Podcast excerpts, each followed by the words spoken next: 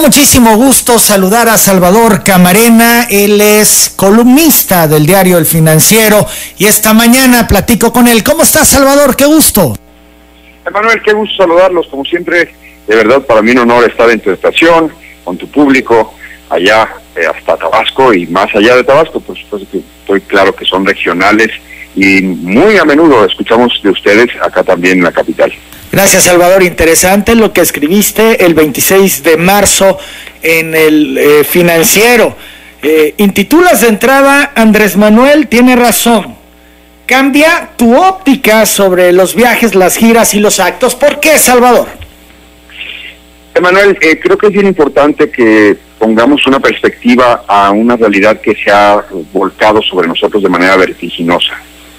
Eh, cualquiera de ustedes puede hacer memoria los propósitos de Año Nuevo, hace apenas tres meses, eh, de nuestros planes de trabajo eh, desarrollados en enero y febrero. Y sin embargo, eh, a partir de la aparición de un virus a finales del año pasado, primero en China y luego su dispersión por el mundo, hoy estamos en un lugar completamente distinto.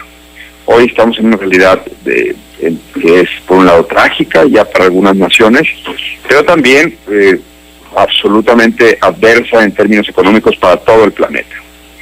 En estos tres meses, el gobierno mexicano, por un lado, dice que se ha venido preparando para eh, los peores efectos de la pandemia, pero por otro lado también advertimos que el gobierno tuvo dos discursos. El que ha manifestado más o menos de manera coherente el subsecretario Hugo López Gatel, diciendo que había un sistema para alerta, un sistema de detección, un sistema centinela, y por otro lado el presidente de la República contradiciendo abiertamente muchas de las recomendaciones del subsecretario López Gatel.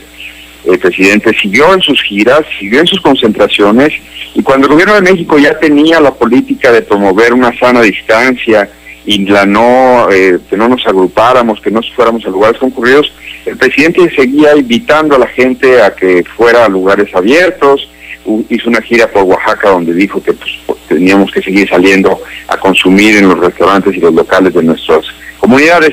Parecía que algo no, no estaba bien, que algo era completamente disfuncional, si no esquizoide. Sin embargo, había voz que decían, bueno, el presidente tiene que cuidar la economía porque al mismo tiempo, si el presidente ya dice, bajamos la cortina, el país se nos va de las manos. O el presidente tiene que ser el último en, alarmarse, tiene que dar un mensaje de confianza para que no, no ahora sí que no cunde el pánico, decía el clásico haciendo una serie de recorridos en la Ciudad de México, que ya tomó una determinación, Emanuel, hace varios días, de que la gente se quede en casa, mucho antes, digamos, y más contundentemente que López Gatel. Eh, entonces, la Ciudad de México, la doctora Sheinbaum, como jefa de gobierno, dijo, ya quédense en casa. Yo me salí a las calles de la ciudad, porque luego uno cree que donde uno está parado es el mundo y pues ocurre que no. Y fui, entre otros lugares, al metro, perdón esta larga introducción, pero fui al metro de la Ciudad de México. Eh, uno de los sistemas de transporte colectivo más importantes del mundo. Y fui a las ocho y media de la mañana a una línea que conozco más, eh, más que bien, porque la tomo a menudo. Y lo que vi es que hay una realidad en la que las políticas de sana distancia están muy lejos de aplicar, por una simple razón que tú conoces muy bien, Emanuel, porque el sureste padece de esa misma razón. Hay una pobreza en nuestro pueblo, hay una marginalidad en, en muchos de los estratos sociales, hay una eh, inestabilidad laboral y además informalidad que le impide a muchísimos de nuestros eh, conciudadanos, a, muchísimos de los ciudadanos de México, parar y detenerse y quedarse en casa. Eso es imposible para muchísima gente. Cuando vi el metro atestado, eh, pues me cayó el 20, como se dice coloquialmente, de que el presidente de la República tenía razón. Él no podía detenerse, él no podía quedarse en Palacio Nacional, en su despacho, en su casa, mientras la mitad de México no se puede dar ese lujo. Y él optó por ese mensaje. Él le habló durante varias semanas consistentemente a esos al salir, al estar con ellos, al acercarse a ellos. Si eso es responsable o no, podemos discutirlo de otra manera. Si eso es la mejor eh, política, podemos también debatirlo. Pero lo que es cierto es que el presidente tenía una sensibilidad que luego se nos olvida a muchísimos de los opinadores, a muchísimos de los políticos de oposición, si es que todavía existe la oposición en este país, porque es la cosa más inexistente en este país. La justicia y la oposición no existen en este país. Muchas de, las, de los actores públicos, muchas de las voces que oímos en los medios, estaban condenando el activismo del presidente, qué barbaridad, qué irresponsable, cómo hace eso, mira nomás, contradice López Gatel, no puede ser, el presidente es el más desobediente, mira qué terquedad. No, el presidente estaba en otra lógica, el presidente estaba diciéndole a dos terceras partes de la población, entiendo que ustedes no pueden parar y yo voy a estar con ustedes mientras eso no pueda paliarse de otra manera, mientras eso no pueda remediarse de otra forma.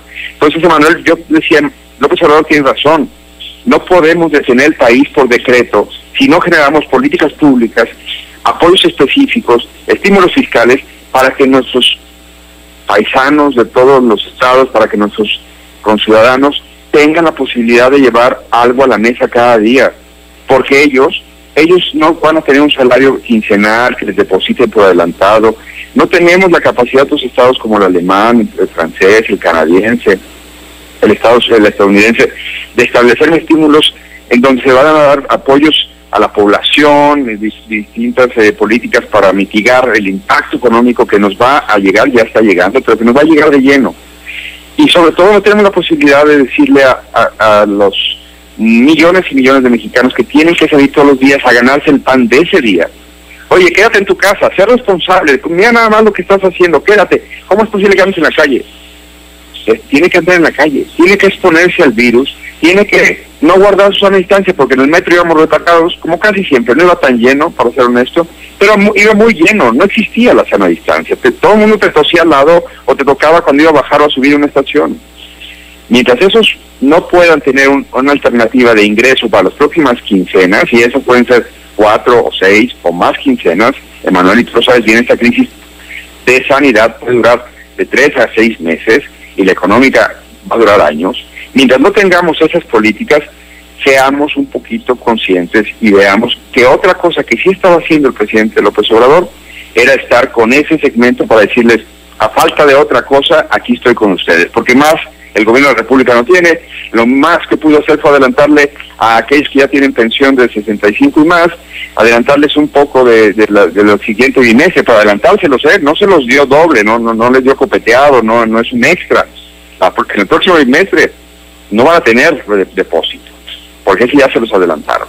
Estamos en un problema muy complejo, Manuel, pero si no vemos que el problema impacta más a los de abajo, vamos a aparecer otra vez una élite porque aquí élite es cualquiera que tenga ingresos familiares de más de 30 mil pesos al mes.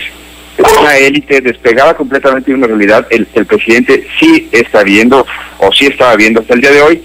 Y ahí habría que decir ya por último, y perdóname la larga respuesta a una pregunta tan concreta de tu parte, habría que decir que el presidente, a la par de eso, ha venido cambiando su discurso para ajustarlo más a lo que las autoridades de sanidad nos han dicho y cada día lo dice con más énfasis y cada día es más eh, congruente y unificado el discurso del gobierno federal en torno a la pandemia. Estamos platicando con Salvador Camarena, columnista del financiero. Salvador, ahora tendrá que parar el presidente después del último aviso que nos da ayer el subsecretario de salud de que todo mundo en casa, que es el último llamado, que es la última oportunidad también el presidente va a tener que acatarlo, va a tener ya que quedarse en Palacio operando toda esta emergencia. ¿O tú crees que siga? Eh, yo creo que ustedes conocen mejor al presidente que nadie, Emanuel, pero bueno, primero creo que va a encontrar la forma de parar y al mismo tiempo, ahora sí que descansando y haciendo adobes para, para citar el refranero popular. Eh, eh, va a encontrar la manera, porque siempre nos sorprende el presidente, ¿no? Eh, encontrará una forma de mantener ese contacto del que estamos hablando, una forma de tener esa eh, cercanía, más, eh, eh, pero apegada, estoy convencido de que sí vamos a ver un presidente ya en una siguiente etapa de discurso público, en donde va a tener como prioritario el salvaguardar la salud de muchísimas familias, de millones de mexicanos, porque la amenaza es real, la llegada del golpe más brutal es inminente, cuestión de un par de semanas, y el presidente, estoy seguro, no lo veremos hacer las giras de hace un mes, de ninguna manera, no lo veremos hacer una gira parecida a la de este fin de semana, todavía no estoy seguro, pero es posible que esté eh, el presidente muy notablemente en un comportamiento distinto al que le hemos visto hasta el día de hoy. Ahora, Salvador, hay quienes lo acusan de irresponsable porque besa niños, porque besa señoras, porque abraza a todos en sus giras. Eh, y bueno, decían, bueno, se puede entender esta parte que tú mencionas, la de el México pobre, la de la gente que vive al día y que no puede darse el lujo de irse a su casa. Pero de eso, a besar y abrazar, cuando nos están diciendo no se puede en estos momentos, lo tachan de irresponsable.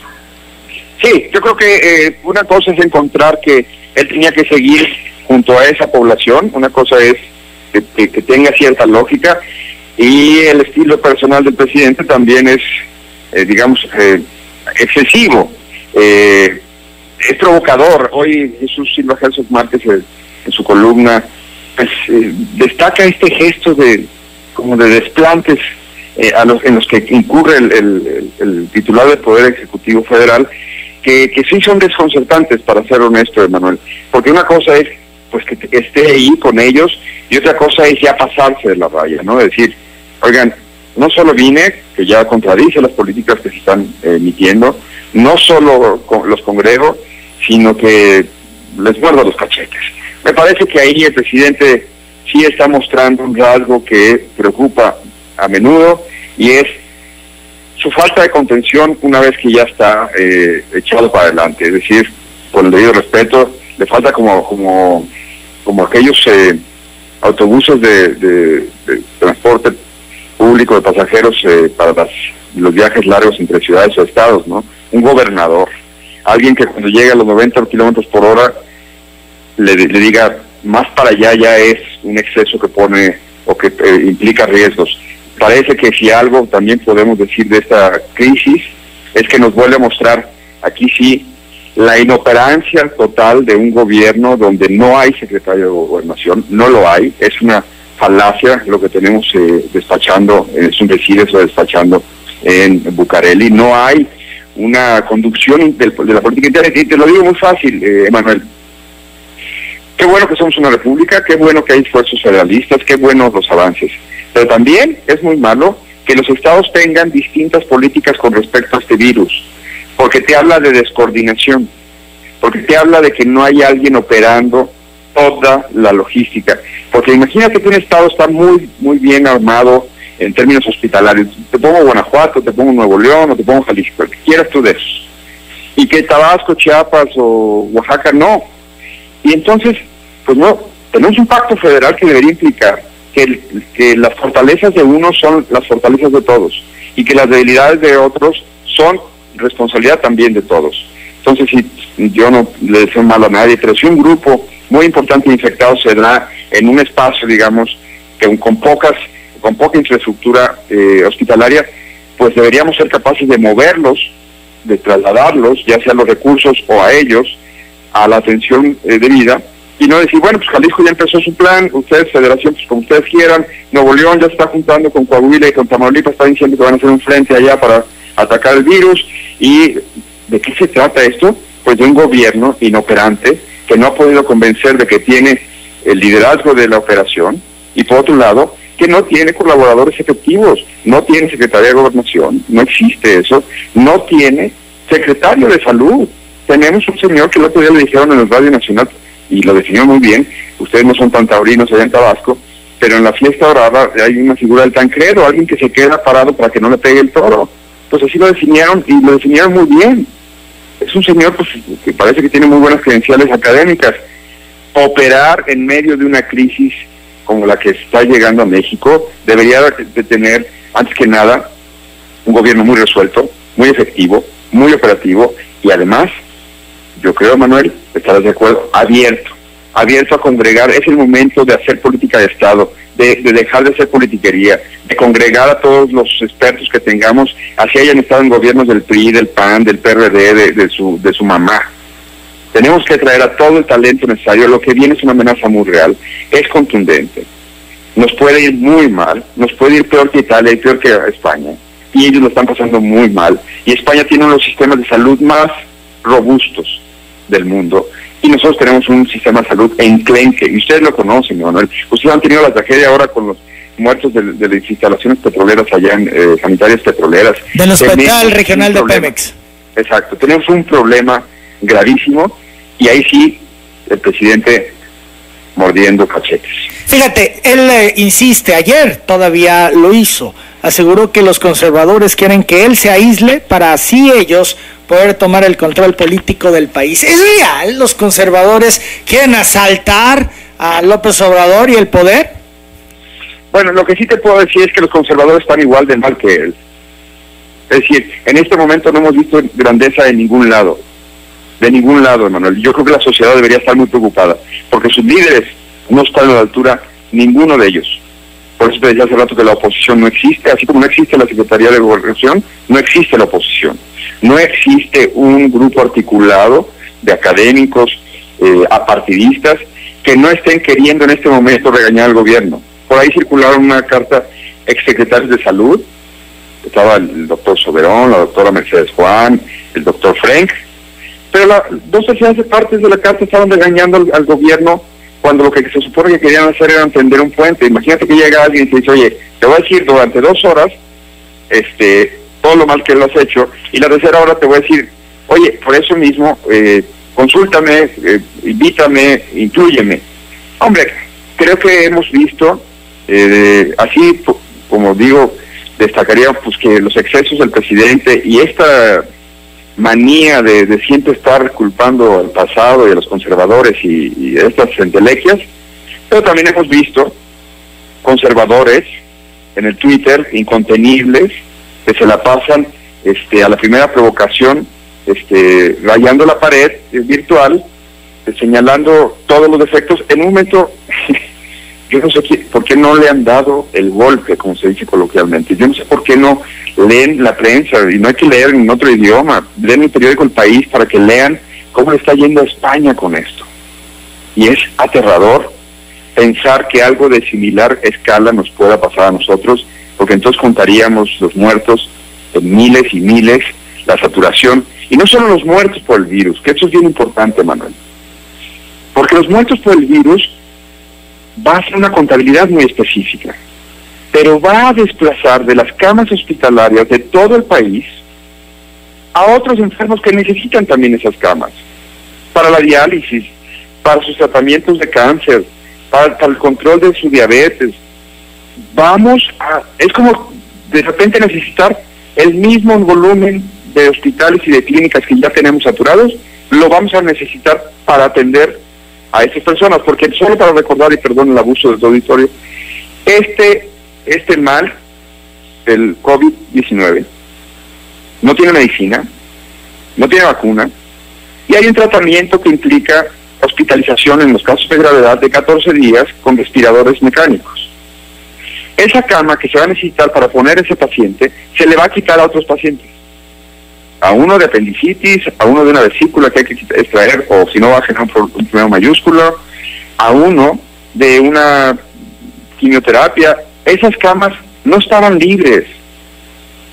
Entonces, si en este momento, para concluir tu pregunta, si en este momento el presidente anda con el espantapájaros de los conservadores, hay que decir que los espantapájaros de los conservadores son el presidente y su eh, negligencia y su inoperancia y qué barbaridad. Perdón, así no vamos a salir de la crisis sanitaria y mucho menos de la económica. No, no es el momento de criticar, de señalar, sino todos tendríamos que cerrar filas y ya después veremos y revisaremos los saldos y eh, pediremos cuentas. Pero este momento es cierre de filas. Este es un momento de encontrar soluciones colectivas eh, integradoras de, la pluralidad que existe en México, de la riqueza que existe en México eh, de puntos de vista y de, este, estratos. Es decir, somos un país muy diverso y es un momento que debe ser eh, la suma de nuestras mejores condiciones y no eh, el éxtasis de nuestra polarización. el gobierno también pide plegarse y no criticar. La función de ustedes, la función de muchos colegas, mi función humildemente es señalar los errores y si los hay, señalarlos sin agenda, que no sea advertir, como ustedes lo hacen desde hace muchos años, Emanuel, que el bien común puede verse afectado si hay una política mal implementada o que el bien común puede verse beneficiado si se cambian algunas cosas. Salvador Camarena, pero si hay una campaña de los medios o de algunos medios contra el presidente y la 4T.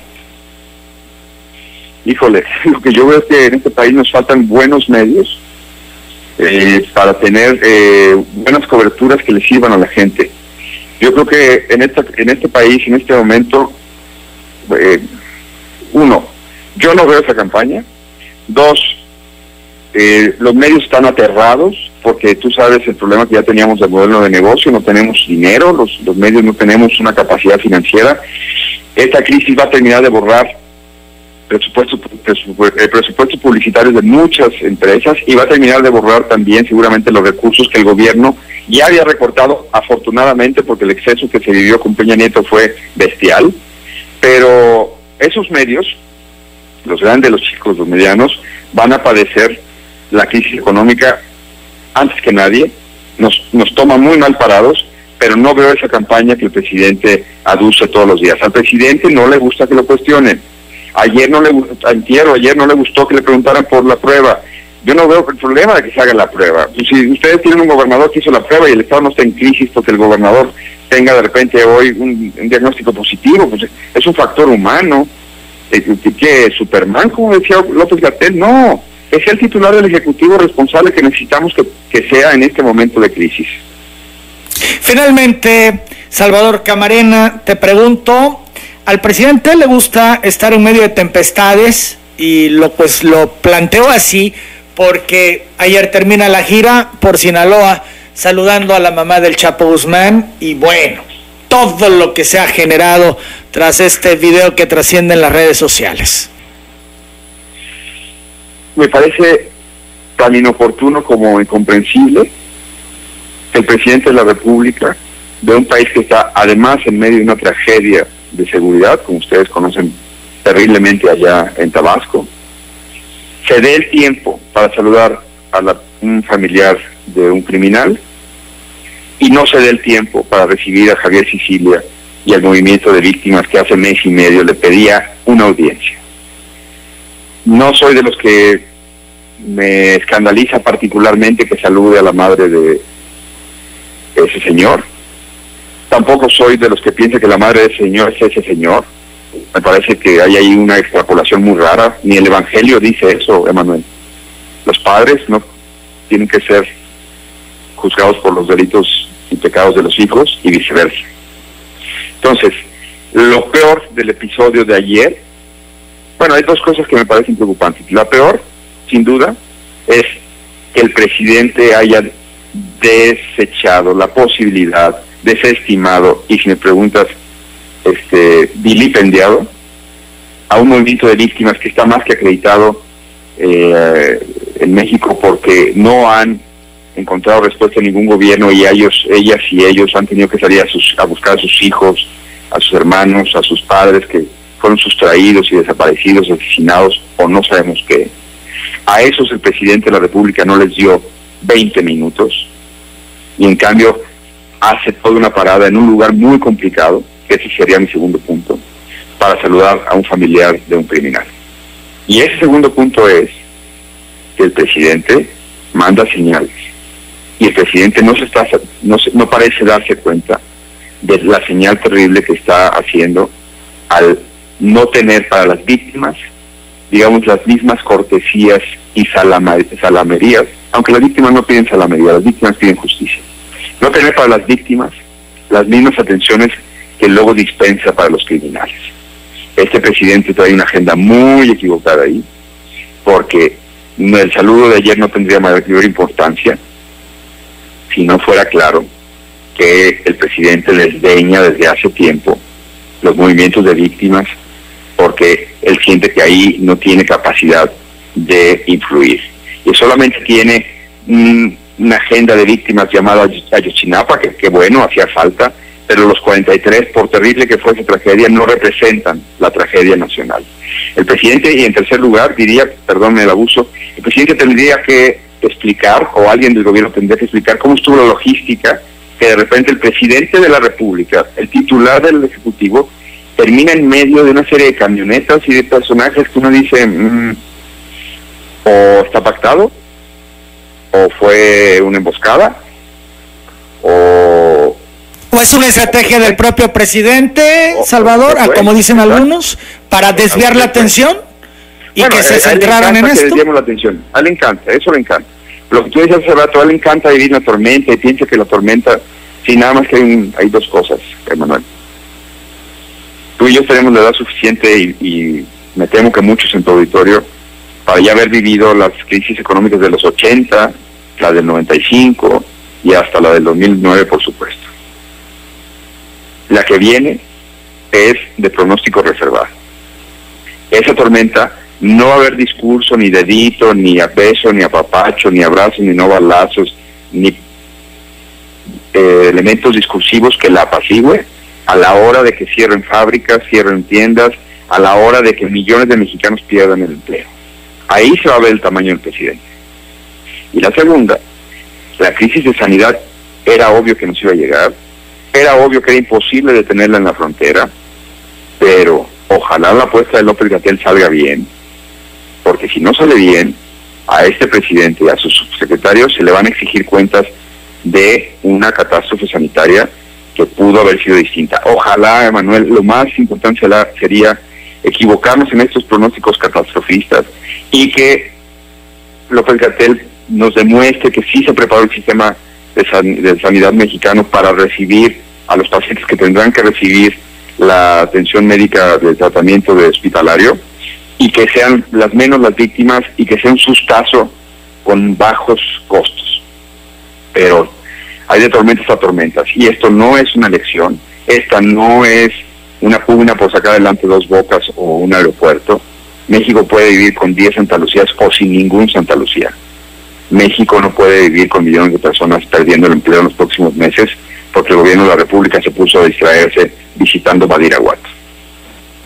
Salvador Camarena, agradezco estos minutos. Siempre, siempre interesante platicar contigo. Un abrazo.